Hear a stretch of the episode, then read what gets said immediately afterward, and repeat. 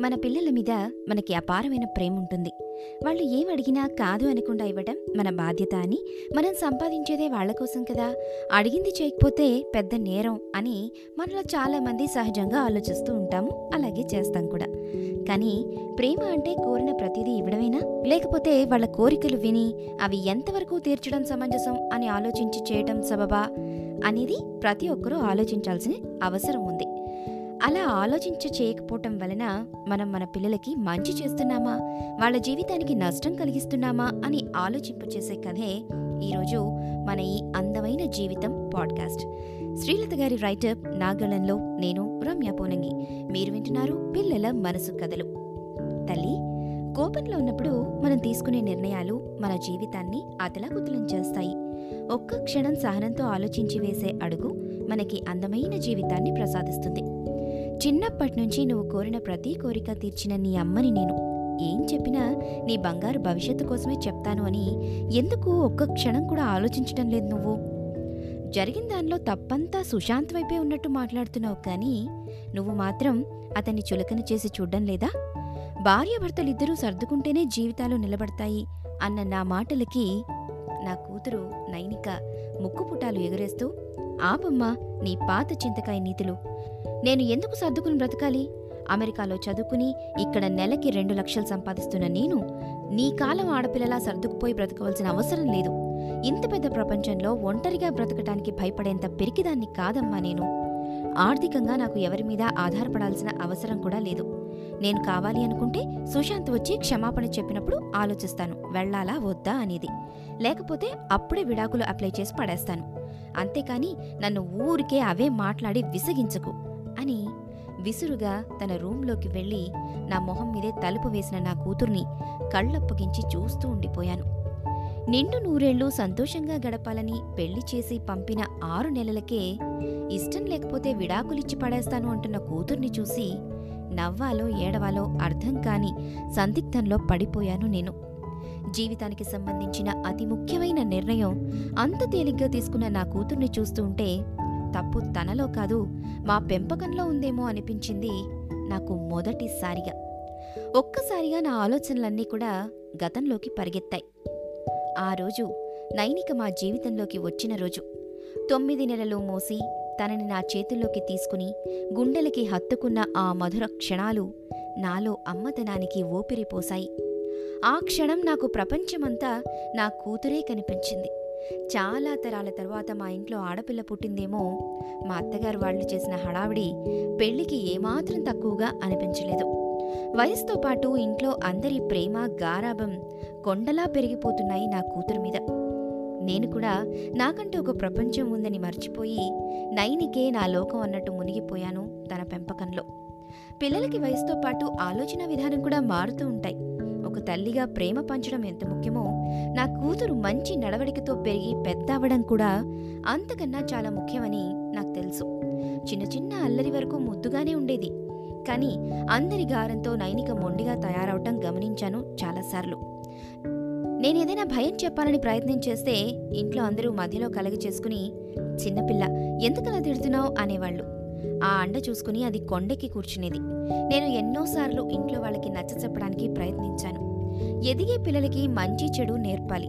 ఇప్పుడు కాకపోతే ఇంకెప్పుడు నేర్చుకోరు అని. తల్లిగా నేను భయభక్తులు చెప్తున్నప్పుడు మధ్యలో వస్తే దానికి నా మీద గౌరవం పోతుంది అని. ఇంకా మొండిగా అయిపోతుందని నేను చాలాసార్లు చెప్పాను. అయినా ఆ మాటలు అంతగా చదువుకొని మా అత్తామామలకు కానీ అన్నీ తెలిసిన నా భర్తకు కానీ అర్థం అయ్యేవి కావు. చూస్తూ ఉండగానే నైనికకి పదిహేను సంవత్సరాలు వచ్చేశాయి. వయసుతో పాటు తనలో మంకుపట్టు నిర్లక్ష్య ధోరణి తాను పట్టిన కుందేలికి మూడే కాళ్ళు అనే తత్వం బాగా పెరిగిపోయాయి. ఆడపిల్లైనా మగ పిల్లోడైనా ఈ లక్షణాలు మంచివి కావని జీవితంలో చాలా ఎదుర్కోవలసిన పిల్లలు ఇలా తయారైతే భవిష్యత్తుని ఎలా సరిదిద్దుకుంటారు అనే నా ఆందోళన కూడా రోజురోజుకి నాలోనే పెరిగిపోయింది. నా కూతురు వయసుతో పాటు. కానీ ఇంట్లో మిగిలిన వాళ్ళందరికీ నేను అన్ని భూతద్దంలో చూస్తున్నట్టు అనవసరంగా ఆందోళన పడుతున్నట్టు అనిపించడంతో నేను మౌనంగా చూస్తూ ఊరుకోవటం తప్ప ఏమీ చేయలేకపోయాను. నైనిక స్కూల్ ఇంటర్మీడియట్ డిగ్రీ అన్నీ తన ఇష్ట ప్రకారమే జరిగాయి. తల్లిగా నన్ను కనీసం సలహా అడగటానికి కూడా ఎప్పుడూ ప్రయత్నించలేదు. నిర్ణయం చెప్పడం తప్ప. ఇక బీటెక్ అయ్యాక ఎంఎస్ చేయడానికి కెనడా వెళ్తానంటే మాత్రం నేను అడ్డు చెప్పాను. అది మా ఆర్థిక పరిస్థితికి మించిన నిర్ణయం అని కానీ అది వెళ్ళి తీరాలని పట్టుపట్టేసరికి ఇక వాళ్ళ నాన్న నేను ఎంత చెప్పినా నా మాటని పెడచెవిన పెట్టి లోన్ తీసుకుని మరీ తనని పంపించారు. మొత్తానికి చదువు పూర్తి చేసి ఇండియా వచ్చి మంచి జాబ్లో జాయిన్ అయిన నా కూతుర్ని చూస్తే నా మనసు ఉప్పొంగిపోయింది.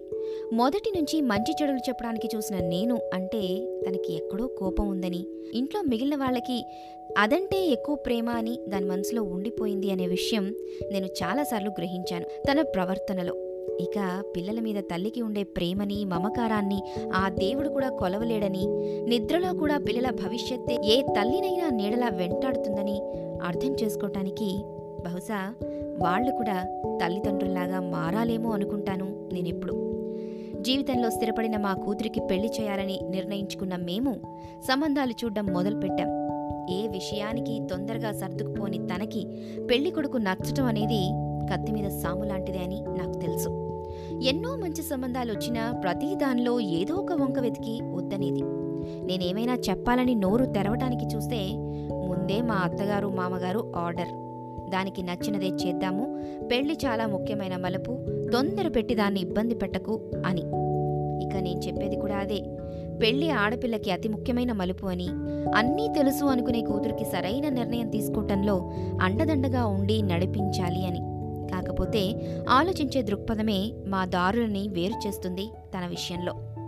ఎట్టకేలకి వచ్చిన ఒక సంబంధం నైనికకి మాకు కూడా నచ్చింది. సుశాంత్ కూడా మంచి కంపెనీలో జాబ్ చేస్తున్నాడు మంచి కుటుంబం. ఒక ఆడపిల్ల తర్వాత చాలా సంవత్సరాలకి పుట్టిన సుశాంత్ని గారభంగానే పెంచుకున్నారు. కానీ అతనికి సహనం అర్థం చేసుకునే గుణం ఆచితూచి అడుగు వేసే మనస్తత్వం అన్నీ సమపాళల్లో ఉన్నాయని నాకు పెళ్ళైన కొన్ని రోజులకే అర్థమైంది. ఒక తల్లిగా నాకు కావాల్సింది మాత్రం ఇంకే ఉంటుంది కూతురు విషయంలో.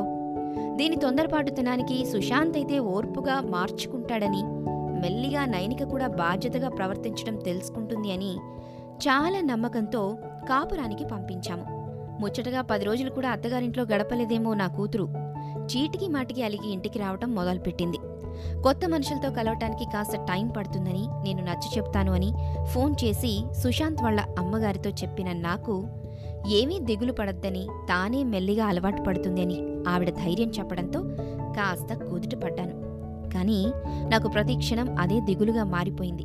ఏదైనా తెగే వరకు లాగటం మంచిది కాదని కూతురికి నచ్చ చెప్పమని నా భర్తకి చెప్పడానికి వెళ్ళిన నాకు మళ్ళీ ఎప్పటి సమాధానమే ఎదురైంది. నైనిక పెళ్ళై ఇప్పటికి ఆరు నెలలు గడిచింది. ప్రతిసారి అన్నిటికీ గొడవ పడ్డం అన్నీ తనకి నచ్చినట్టే జరగాలనే మొండితనం ఇంట్లో పెద్దవాళ్ళని గౌరవించకపోవటం ఇవన్నీ భరిస్తున్న సుశాంత్ కూడా కొన్ని రోజుల క్రితం ఒకసారి ఇంటికి వచ్చి చెప్పి వెళ్ళాడు. తన ప్రవర్తన మారితే బాగుంటుంది అని. చివరికి నేను ఎంతో గౌరవంతో చూసుకునే నా తల్లిదండ్రుల్ని కూడా చాలా నిర్లక్ష్యంగా చూస్తూ మాట్లాడుతుంది అని చెప్పాడు. అది తాను భరించలేను అన్నాడు. ఇక సుశాంత్ వచ్చి వెళ్ళాక మా ఇంట్లో వాళ్ళ ఆలోచనలో కూడా కొంచెం మార్పు వచ్చింది ఇది చిలికి చిలికి గాలివాన అయ్యే పరిస్థితి తెచ్చేలా ఉందని ఒకసారి నైనికతో మాట్లాడడం మంచిదేమో అని మా అత్తగారు నా భర్తతో అనటం విన్న నా మనసు కుదుటపడింది. కానీ ఇంతలోనే ఇదిగో మళ్ళీ గాలివానలా వచ్చేసిన నా కూతుర్ని చూశాక నా గుండెల్లో రాయి పడింది. మన సాంప్రదాయంలో వివాహ వ్యవస్థకి ఎంతో ప్రాముఖ్యం ఉందని ఒకసారి పడిన బంధం జీవితాంతం నిలబెట్టుకోవడంలో భార్యాభర్త ఇద్దరి బాధ్యత చాలా ఉంది అనే ధోరణి రోజు రోజుకి తగ్గిపోతున్న ఈ తరాన్ని చూస్తే చాలా ఆందోళనగా అనిపించింది. పిల్లలకు జీవితానికి సంబంధించిన విలువలు చిన్నతనం నుంచే నేర్పాలి కానీ ఎవరు ఏది ఒక్క రోజులో నేర్చుకోరు పాటించలేరు అనే విషయం అర్థం చేసుకుని ఆ విధంగా పిల్లల్ని తీర్చిదిద్దాలి తప్ప ఎదిగాక వాళ్ళే మారతారు అనే గుడ్డి ప్రేమని చూపించడం సరైన పద్ధతి కాదు. నా కూతురు మాటల నుంచి తేరుకుని అసలు మళ్ళీ ఎందుకు గొడవ జరిగిందో అంత తేలిగ్గా విడాకుల కోసం ఎందుకు మాట్లాడుతోందో తెలుసుకోమని మా అత్తగారికి చెప్పి ఈ సమస్యకి శాశ్వత పరిష్కారం చూసి నా కూతురికి అందమైన జీవితం ఇవ్వడం మా అందరి కర్తవ్యం అని నిర్ణయించుకున్న నేను అత్తగారి గదివైపుకి అడుగులు వేశాను. ఇదండి ఈ వారం మా అందమైన జీవితం. పిల్లల్ని పెంచడం ఒక గురుతరమైన బాధ్యత. దానికి కుటుంబంలో ప్రతి ఒక్కరి ప్రవర్తన బాధ్యత వహిస్తుంది. మనకన్న ప్రేమ వాళ్ళకి ఒక మంచి దారి చూపించేలా ఉండాలి తప్ప వాళ్ళ తప్పులకి బాసటగా నిలిచేలా ఉండకూడదు కదా? ఇది ఈ వారం పాడ్కాస్ట్. శ్రీలత గారి రైటర్ని నాగళంలో వినిపించాను నేను రమ్య పూణంగి సైనింగ్ ఆఫ్